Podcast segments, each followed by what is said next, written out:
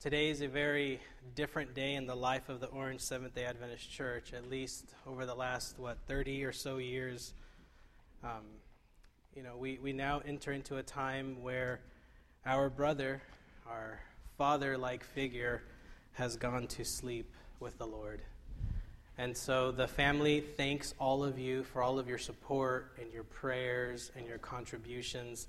Um, obviously, they, they weren't able to be here this morning because it's still a little bit difficult for them to kind of be in this place that, that for so many of us was synonymous with Kurt Mountain. Um, when, when my pastor friends, my colleagues here in Orange County, heard of Kurt's illness, especially this last time, um, they didn't remember his first name, but they would always say, Oh, that's Mountain. That's the big guy, Mountain. And I said, Yeah, that's him. We'll be praying for him. And so we don't have good answers as to why things happen. We know that we have faith in a God that knows all things, in a God that wills only good things for those who have put their trust in Him. But even with that said, it's still not always easy for us to encounter certain, certain times in our lives where things are uncomfortable and where things are painful and where things lead us to sadness. And so this morning's sermon is entitled, Why have faith. In, in many ways, and, and, I don't know that I say this correctly, but it's inspired by the life and times of Kurt. Um, I've only, I only knew him for four and a half years, so many of you knew him for many, many more years. But I also feel like I was on the phone with him constantly every couple of days. He would drive by my office and just kind of hang out in my corner chair, just looking at me, you know, making sure I was working. And um, always would stop by. And I don't want to say too much because that's what the memorial service is for this afternoon at 3. But this, this morning, this Sabbath, I wanted to look at Hebrews chapter 11, which has become kind of the hall of faith, the heroes of the faith in our Bible. And I'm convinced that if Hebrews 11 was written today, it would undoubtedly have the name of Kurt Mountain in it. And it may say something like this By faith, Kurt walked in the Lord.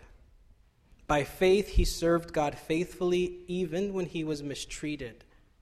By faith, he upheld the banner of God in a world that didn't want to hear of it. By faith, he walked in the assurance of his salvation. And by faith, he proclaimed the name of Christ. Let us pray. Heavenly Father, we, although we are filled with sadness and grief, You've also given us the promise of resurrection. You've also given us the promise of comfort. And so now, as we open up your word this morning, we pray that your spirit would lead us through this teaching and that you would use the words that we read as a way to form us and shape us. That we would continue to walk the path that you have created for us. In the name of Jesus, we pray. Amen. This teaching is for you if you feel fed up, burnt out, and want to give up. This teaching is for you if you feel like you just can't keep going on anymore. This teaching is for you if you feel like you're the only one going through what you're going through. This teaching is for you if you feel overburdened and weighed down. This teaching is for you if you know all the right answers but don't but they don't seem to be helping you.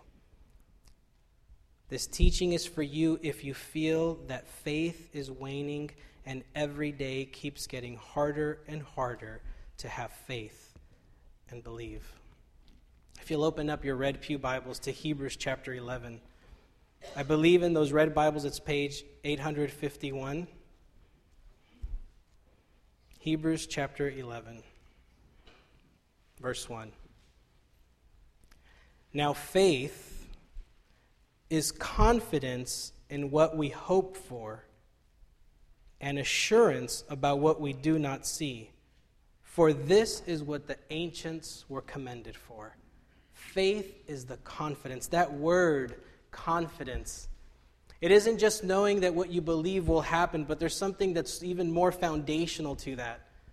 This word confidence carries this understanding of that it is a substance, it is a firmness, it is confidence knowing that regardless of what may be happening around you, you can be certain and you can have faith that what God has promised will be true. That word also carries this connotation of documents establishing ownership. We all know just yesterday, actually, I had to go pay the registration on my car. How many of you like to pay registration on your car?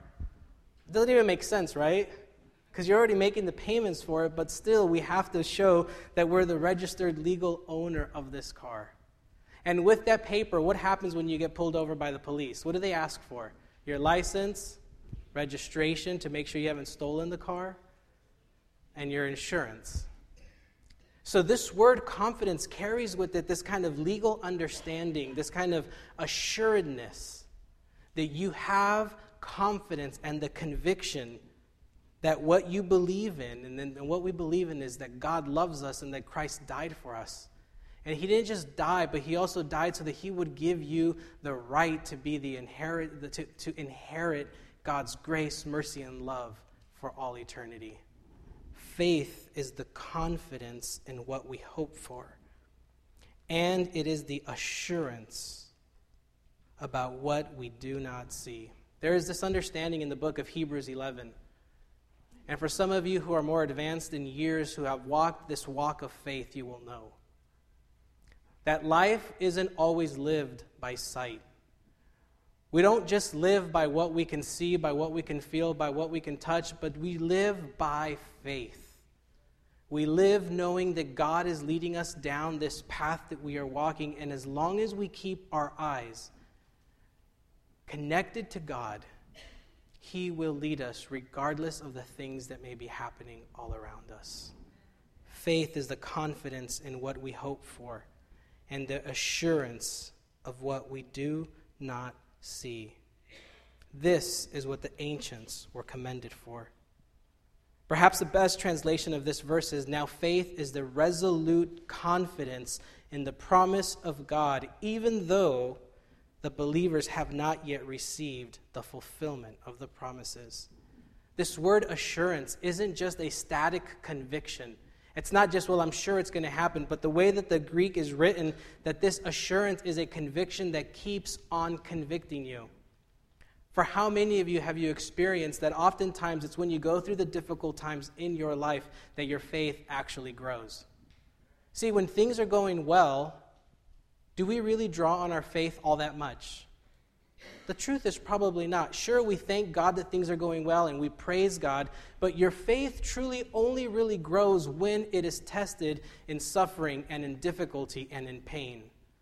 Because the Bible is written in such a way where the only way that faith actually continues to grow is when you look back over your life and you see how God has led you and how you can continue to believe that He will lead you in the present and into the future faith is a continual process of renewal.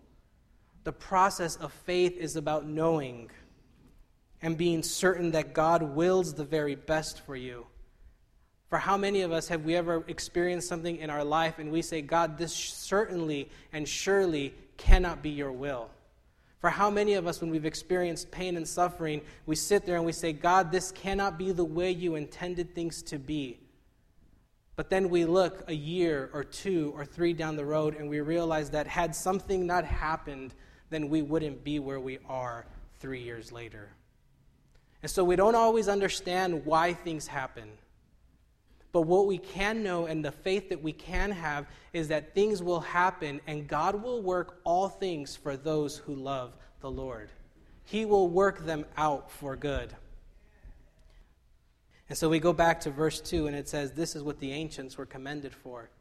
They were commended because through the trials and through the suffering and through the pain, they continued to allow their faith to grow because they placed their faith and their conviction in God. But too many times, too many times I have heard people give negative experiences in their lives and point to that and say, if because those things happen, it is hard for me to believe that there is a God who exists. Because of the suffering and because of the pain, I can't believe that God exists because He wouldn't let me go through those times. But the Bible never tells us that we won't experience suffering and pain. The Bible doesn't tell us that we're not going to experience death. The Bible doesn't tell us that everything will be perfect. So, oftentimes, when we, when we allow those negative experiences, those painful experiences to shape our faith, we're not actually going to get a faith that draws us closer to Christ, but rather we're going to get some distorted kind of belief. You see, faith is the undeniable conviction and the confident assurance that God's promises are, with, are for us even when life seems difficult. But if you allow yourself to simply be shaped by negative experiences, it will be hard to believe. Now, you might be thinking, but, but Pastor, you don't know what I've been through. You haven't experienced the life that I've experienced. And that's probably true. I'm still relatively young, and I haven't experienced the worst that life could throw at me, I'm sure. Right? Come talk to me again in 20 years, and then maybe I will have some more experience of pain and suffering and loss. So, some of you may be saying, That's great, Pastor, and you should be an idealist because you're the one that's preaching and we need hope, but you haven't experienced life as I have experienced it. But the Bible continues to teach us that regardless of what happens in our life, God will work all things for good. There's a story in the book of Mark, chapter 9, and we don't have to go to it because we're going to do some reading here in a couple of minutes. But there's a story where Jesus is just kind of walking from, you know, from city to city, and we know that the stories of Jesus is that he, is a, he, he healed people, and there was a man who came to him. And he says, My son has been possessed by a spirit since he was a little kid. Oftentimes, this spirit has tried to kill my son by throwing him into water to drown him or trying to throw him into the fire. And the man says this If you can do anything, if you can do anything to help us, and how does Jesus respond? He says, If you can, are you asking me if I actually can do something? It, it, almost seems like Jesus was appalled. Jesus had been healing people left and right. Jesus had been doing all sorts of miracles. And this guy comes to Jesus, and it's his last ditch effort, it's his last hope. Because imagine this if you're a parent, and many of you in here are parents, imagine that for many years your son has been sick. And you've taken him to every doctor you could have found. You've taken him to every holy man and every priest. And you've taken your child everywhere, and no one is able to help him. So you hear about this man, Jesus, who does the impossible. And you take him to Jesus. And he says, If you can do anything, because no one else has been able to do anything, if you can try, at least try. And Jesus says, If I can. And Jesus says, Everything is possible for the one who believes. And immediately the boy's father exclaimed, I do believe. In the Bible, it writes it, then there's a semicolon, so there's a pause, and then introduces a, a new thought. It says, Help, help me overcome my unbelief. Help me overcome my doubt. You see, because this man wanted to believe, but he didn't actually believe that even Jesus could do the impossible because all he had seen is the negative experiences of seeing his son suffer year after year after year. And so he allowed his faith to be shaped by the negative. So when he finally comes to Jesus, he says, If you can do anything. And I think oftentimes we can relate to a story like this because maybe this describes your experience. Maybe you have experienced so many things that it's hard to really believe that Jesus can actually do anything to help you. But what we find in Hebrews chapter 11 is that there are people who suffered just as you suffered. I would say that there are people who suffered even more than we have suffered, and yet they did not let go of their faith. For the Christian, suffering doesn't lead us to doubting in God, but rather suffering leads us to even greater faith. The Bible tells us that the temporary suffering, whatever it is that we experience in this world, is not compared to the eternal weight of glory that awaits for us in the age that is to come. So the next time you are suffering, remember that what is coming in the age that is to come in eternity with God, you will not even remember the pain that you felt today. Faith must be shaped by the fact that we know that God will fulfill his promises. And the formula found in the Bible about building faith, as I just mentioned, is about looking back over your life to see where God has come through and helped you get through those life situations. Now, some of you, again, may be saying, "I, it's hard for me to see those, Pastor. There's a lot of pain and there's a lot of suffering. So if you can't, if you feel like you can't find something in your own life, I want to look at verse 3 in Hebrews 11, and it says this. By faith, we understand that the universe was formed at God's command, so that what is seen was not made out of what was visible.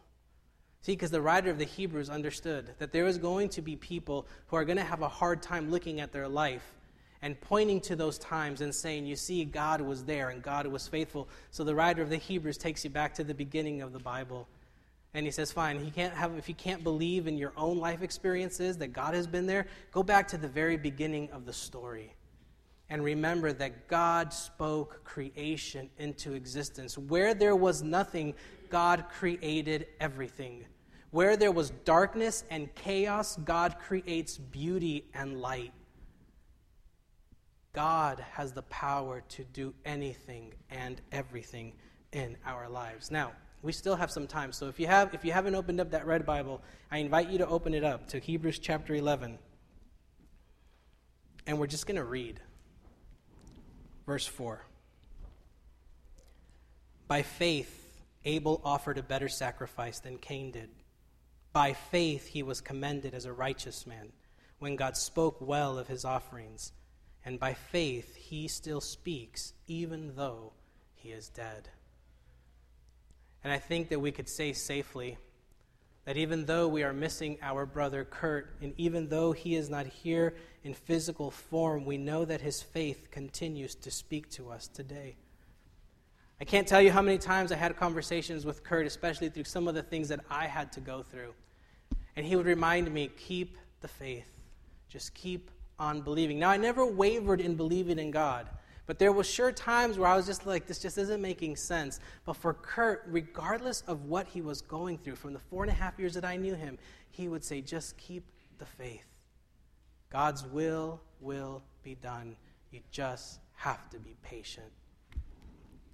Verse 5 By faith, Enoch was taken from this life, so that he did not experience death. He could not be found because God had taken him away. For before he was taken, he was commended as one who pleased God. And without faith, it is impossible to please God, because anyone who comes to him must believe that he exists and that he rewards those who seek him earnestly. From this passage, it would seem to say that there are three components to a life of faith. Number one is that it involves you coming to God and seeking Him earnestly, which means that you come to God with the openness of what God's will is and of you trying to become a part of what God is doing. So, number one is coming to God. Number two, the life of faith involves you believing that God exists. Now, for some of us, it's like, how, do, that, how does that even make it in here? It's a hall of faith. It's a whole chapter on men and women who had faith. But sometimes, how many of us have ever prayed a prayer and, and maybe we've doubted is God even there? Is there a God who is listening? Is there a God who is actually going to do something? But the life of faith, remember, is the assurance, it is the conviction and the confidence that when we speak to God, God is listening. And the third part is that the life of faith involves confidence that God will reward those who exercise such faith. Now, I don't want us to get too caught up on the fact that we have to do good and come to God and then God will reward us. But the truth is is that re- the reward is in coming to God. That is the reward. The reward is knowing that we can come to God as Father, know that God listens and God's will will be done in our life. The reward isn't that there will be a pot of gold at the end of the rainbow. The reward isn't even going to heaven and spending an eternity with God. The reward is just in the act of coming to God and knowing that God listens to you. Let's just go on. This whole book, I hope you would pick this up, and maybe you won't, because it took me a couple of reads. This is all about what faith and action looks like. The examples that we're reading here are showing you what faith looks like. Verse 7 By faith, Noah when warned about things yet not seen, in holy fear built an ark to save his family. By his faith he commended the world and became heir of the righteousness that comes by faith. Noah was going to build a boat when they hadn't seen rain in years and years and years. People probably thought he was a lunatic. People thought he was crazy. People didn't even know what it meant that the rains were coming. And yet Noah spent years building that. Verse 11 By faith, Abraham, even though he was past age, and Sarah, his wife, was barren, was enabled to become a father because he considered him, God considered him faithful, or he considered God to be faithful who had made the promise. And so from this one man, he as good as dead, came descendants as numerous as the stars in the skies and as countless as the sand on the seashore. And all these people were still living by faith when they died. See, faith doesn't keep you from dying. It just means that as long as you have breath in your lungs and as long as you have life in your body, God will take care of you. They did not receive the things promised, they only saw them and welcomed them from a distance. And they admitted that they were aliens and strangers on earth. People who say such things show that they are looking for a country of their own. Verse 15 If they had been thinking of the country they had left, they would have had the opportunity to return. Instead, they were longing for a better country, a heavenly one. Therefore, God is not ashamed to be called their God, for he has prepared a city for them. The reason we're reading all of this is because when Pastor Brett and I were there on Saturday last week, when, they, when, when Kurt was in the final stages of his life, uh, Pastor Brett and I just read scripture for like an hour with him. And this was one of those passages that I know that was really important to Kurt because Kurt was a man of faith. He took great comfort in this. And so we're just going to read this through as a kind of solidarity with him. Verse 17 By faith, Abraham, when God tested him, offered Isaac as a sacrifice. He who had received the promises was about to sacrifice his one and only son. Even though God had said to him, It is through Isaac that your offspring will be reckoned, Abraham reasoned that God would raise the dead, and figuratively speaking, he did receive Isaac back from the death. Remember, sometimes when God calls us to do things, it doesn't always make sense. This one descendant that Abraham had that was going to start the offspring for the countless of people that would come after him, God says, sacrifice him. Obviously, God knew what he was doing and he was testing Abraham because sometimes our faith is tested. And when it is tested and when we go through this, our faith grows. Let's go to verse 24. By faith, Moses, when he had grown up, refused to be known as the son of Pharaoh's daughter. He chose to be mistreated along with the people of God rather than to enjoy the pleasures of sin for a short time. And he regarded disgrace for the sake of Christ as of greater value than the treasures of Egypt, because he was looking ahead to his reward. By faith, he left Egypt, not fearing the king's anger. He persevered because he saw him who is invisible. By faith, he kept the power, Passover and the sprinkling of blood, so that the destroyer of the firstborn would not touch the firstborn of Israel. Look at verse 32. And what more shall I say? Do I, have, I do not have time to tell you about Gideon and Barak and Samson and Jephthah David, Samuel, and the prophets, who through faith conquered kingdoms, administered justice, and gained what was promised, who shut the mouths of lions, quenched the fury of the flames, and escaped the edge of the sword, whose weakness was turned to strength, and who became powerful in battle and routed foreign armies. Women received back their dead, raised to life again. Others were tortured and refused to be released so that they might gain a better resurrection. Some faced jeers and flogging, while still others were chained and put in prison. They were stoned, they were sawed in two, they were put to death by the sword. They went about in sheepskins and goatskins, destitute, persecuted, mistreated. The world was not worthy of them. They wandered in deserts and mountains and caves and holes in the ground. Now listen to verse 39. These were all commended for their faith. Yet none of them received what had been promised, but God has planned something better for us, so that only together with us would they be made perfect. We look at this book, especially for those of you who are feeling down, especially for those of you who are suffering, especially for those of you who have experienced turmoil in your life and are currently experiencing it. We have a book full of stories of what it looks like to go through the crucible and come out untouched by the flame. Because we don't live just by what we can see, we live by placing our faith in the God that has a bird's eye view of all things. And if we can put our hope in that God, we know that He can lead us through any situation in our life. And I want to just finish with reading the first two verses in chapter 12. Therefore, since we are surrounded by such a great cloud of witnesses, let us throw off everything that hinders and the sin that so easily entangles, and let us run with perseverance the race that is marked out for us. As we leave this place and as we have these stories in our mind, it's my prayer, my challenge, and my invitation to you that you would not rely solely on your own intelligence and your own intellect and your own life experience, but that you would put your trust in the God who not only has his best intentions for you, but the God who can see tomorrow and beyond.